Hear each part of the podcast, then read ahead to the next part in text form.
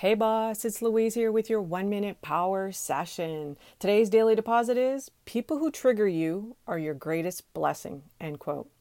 Now, niching down as a life coach, this is tough. Now, I had a client that was a life coach and it was too broad. So, with a little coaxing, we pulled out the pain she solved.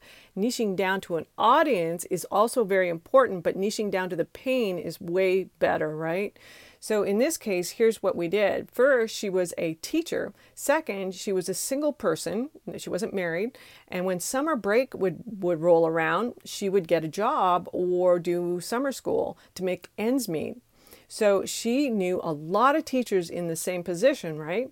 So she knew she could help them find income all you know all year round by creating a side gig to help them supplement their income.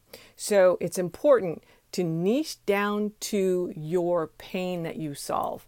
Thanks so much for listening. Go to louisecorville.com. Thanks. Bye for now.